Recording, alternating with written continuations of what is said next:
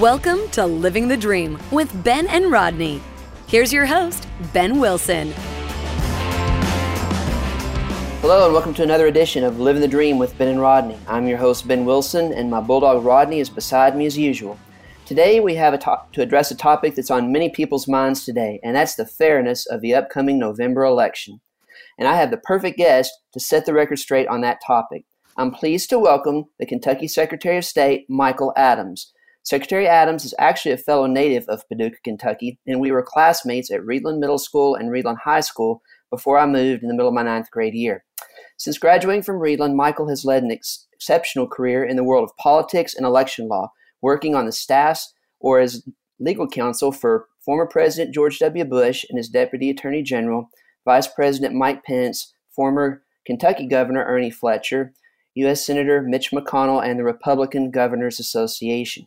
Secretary Adams is, was most recently elected as the Kentucky Secretary of State in 2019 by defeating former Miss America Heather French Henry in his first election, becoming the first Paducah native to serve in a Kentucky governor's cabinet since former Governor Julian Carroll from 1974 to 1979. Since being elected, Secretary Adams has had a lot on his plate to address relating to fighting voter fraud and promoting election fairness. So we're honored to have him on our show today. So please welcome Secretary Michael Adams to Living the Dream with Ben and Rodney. Secretary Adams, thanks so much for coming on the show. Thanks, Ben. Good to talk with you again. Yeah. So, all right. So tell me about your journey from going from growing up in Paducah, Kentucky to getting into politics and now being the Kentucky Secretary of State. Well, it's been a long, strange trip. Uh, but uh, I grew up in uh, McCracken County, as you said, went to Reidland, and uh, I came from a, a, family that was very apolitical and to whatever limited extent they were political, they were Democrats. Uh, and I mm. got the recessive gene, apparently. I was very politically minded and very conservative and very Republican uh, from a pretty young age. So before I was old enough to vote, I was working professionally on campaigns for Republicans locally. Uh, most of them lost, but it was a good mm-hmm. experience. Uh, it got me exposed. And by working for local candidates, I was able to go in at a fairly high level uh, consulting versus just having to stuff envelopes or knock doors. And so I got an entree pretty early in life to political consulting. And so I used that experience, uh, went to college, uh, first in my family, uh, got a poli sci degree, uh, got into law school at Harvard, uh, fortunately, and got low income aid uh, for that, and was able to live the dream in the sense of combining law and politics, my two favorite subjects, into one. And I had all the all the fun of being an election lawyer across the country with a really uh, successful career. Uh, all the fun of, of uh, politics and all of the uh, job security of uh, legal practice. So it was the best of both worlds. Yeah, yeah. So, um, so tell me about your run in the Kentucky State Secretary of State election because I know that um, it was a lot of work. I mean, I used to work in campaigns as well, and I think I saw where you posted you lost 17 pounds during the campaign.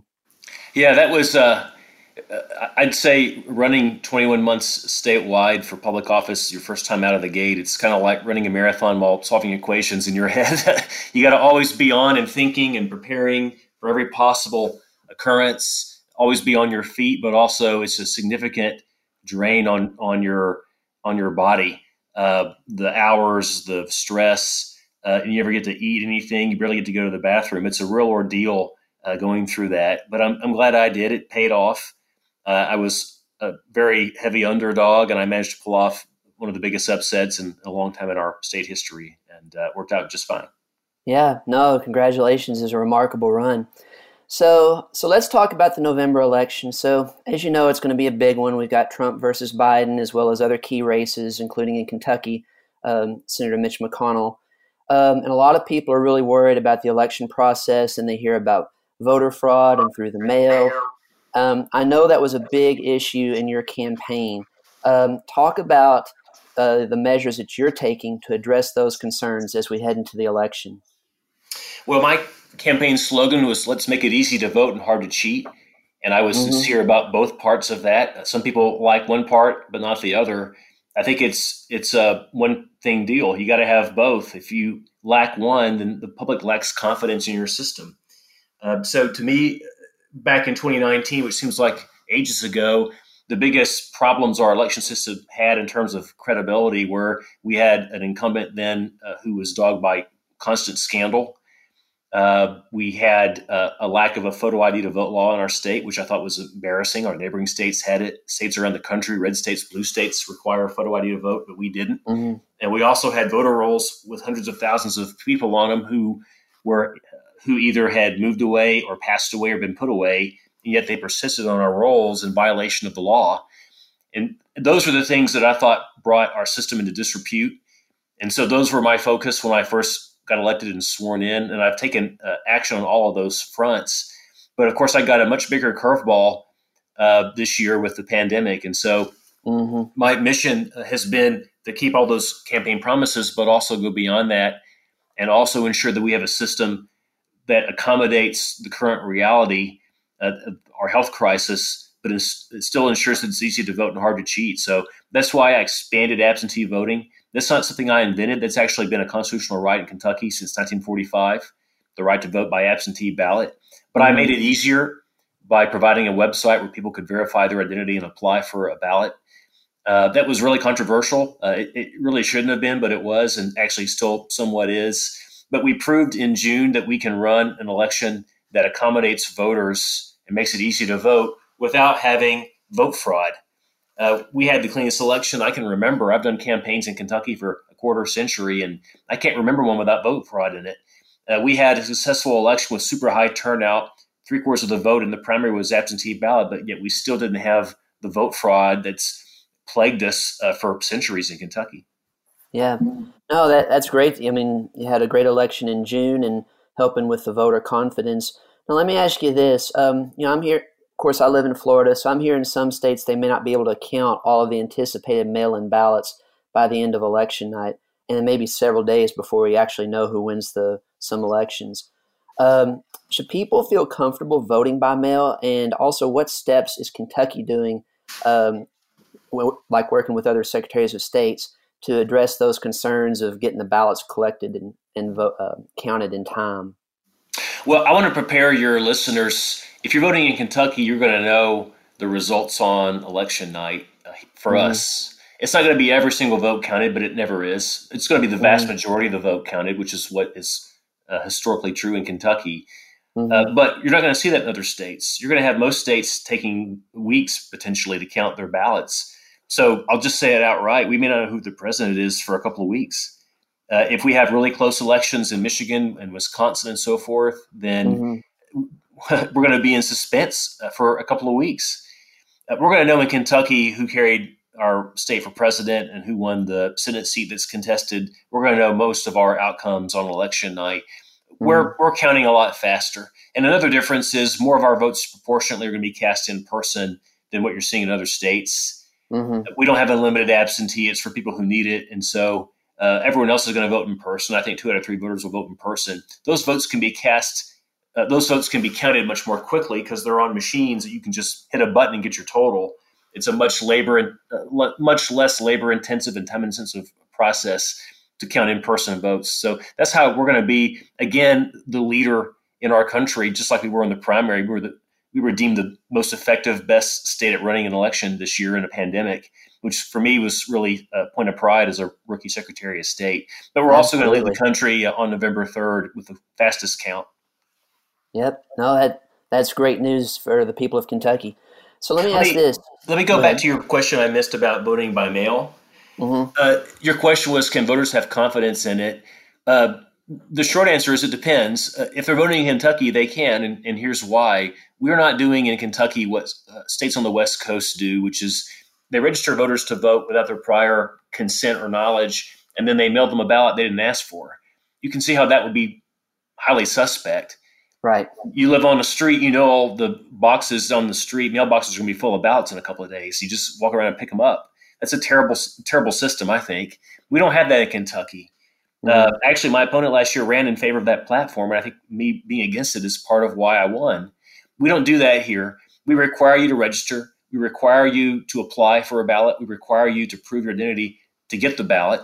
Uh, GoVoteKentucky.com, uh, GoVoteKY.com is the portal where you request an absentee ballot. It closes uh, tonight, by the way, at midnight, October 9th at midnight. and then after that, you have to vote in person.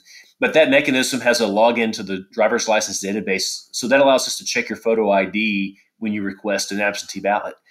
Uh, very few states allow for that. Uh, actually, Kentucky didn't require that when I got sworn into office. We have a photo ID law at all.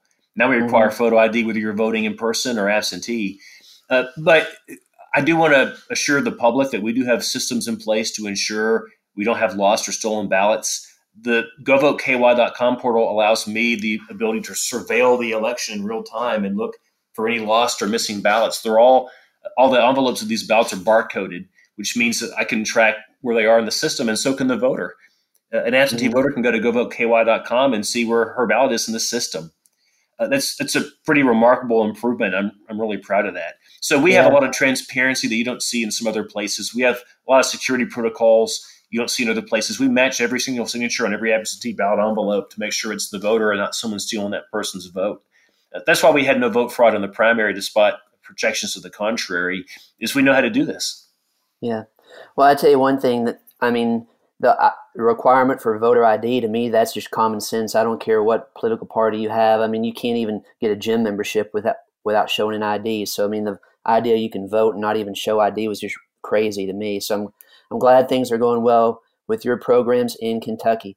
Now, quick question for you: uh, since you're an election lawyer and have been through this battle before, in the event we have an election contest by Trump or Biden or anybody else, can you just generally explain the process that um, that goes on there? Well, it kind of depends on on what strategy they use. Uh, but first off, this really proves why the electoral college is a good thing. Mm-hmm. Uh, there are different arguments for and against the electoral college, and I think they most uh, mostly have merit. But the strongest argument for the electoral college and why I favor it is it helps us isolate election disputes. If uh, imagine the 2000 election and it had been as close as it was without the electoral college. We would have had a lawsuit in all 50 states because we would have been mm. fighting over the popular vote. And it was so close that you could file a, a, lawsuit in any county and ask for a recount. There are thousands of counties in America. By having uh, the electoral college, we could isolate that dispute to just Florida and just worry about recounting Florida, not recounting every single state. So that's really important.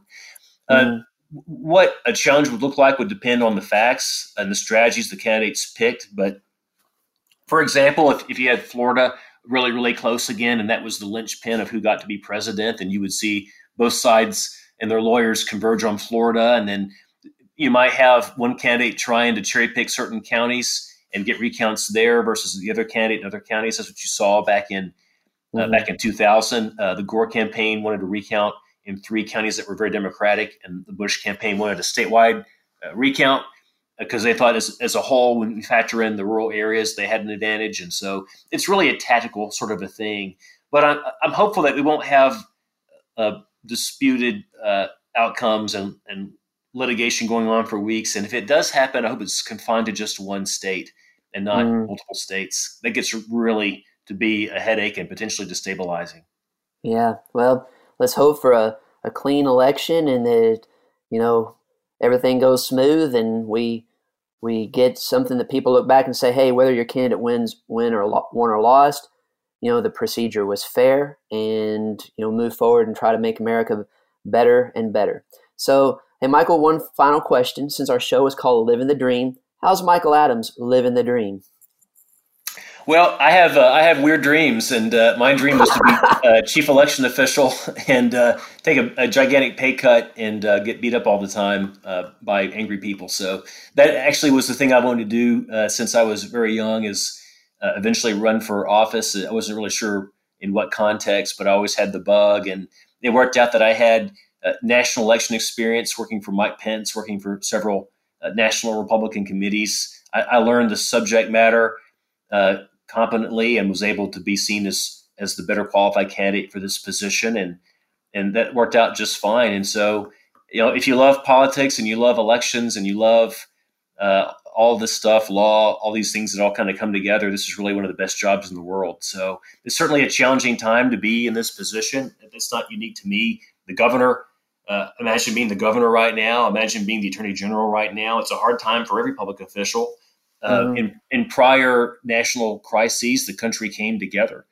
We came together after Pearl Harbor. We came together after 9 11. This time, we've actually been driven further apart by crisis. And it's really hard to build consensus and govern in a way where you get mutual respect and cooperation. Uh, but I'm not going to complain. It's still an honor to serve in this position, especially at this critical moment in history. And I'm going to do my very, very best for Kentucky. Yeah. Well, I think you're doing a great job. Um, I know the people of Western Kentucky are proud of you, and I know um, a lot of your classmates and our classmates at, from Reidland are proud of you as well. So, uh, congratulations on all the great work that you're doing, and look forward to seeing what happens on the November election. So, Michaels, thanks so much for taking time out of your day to be on the show. I really appreciate it. You bet. Thanks. I'm happy to come back for a longer, uh, longer period of time uh, in the future when the election's over. Sure. All right. Well, thank you very much. All right. All right. Thanks to our listeners, and that has been Secretary of State Michael Adams from the Commonwealth of Kentucky. So, hope you enjoy the show, and we'll see you next time. Thanks for listening to this episode. Find us online at benandrodney.com and follow us on Instagram at Ben Wilson Miami.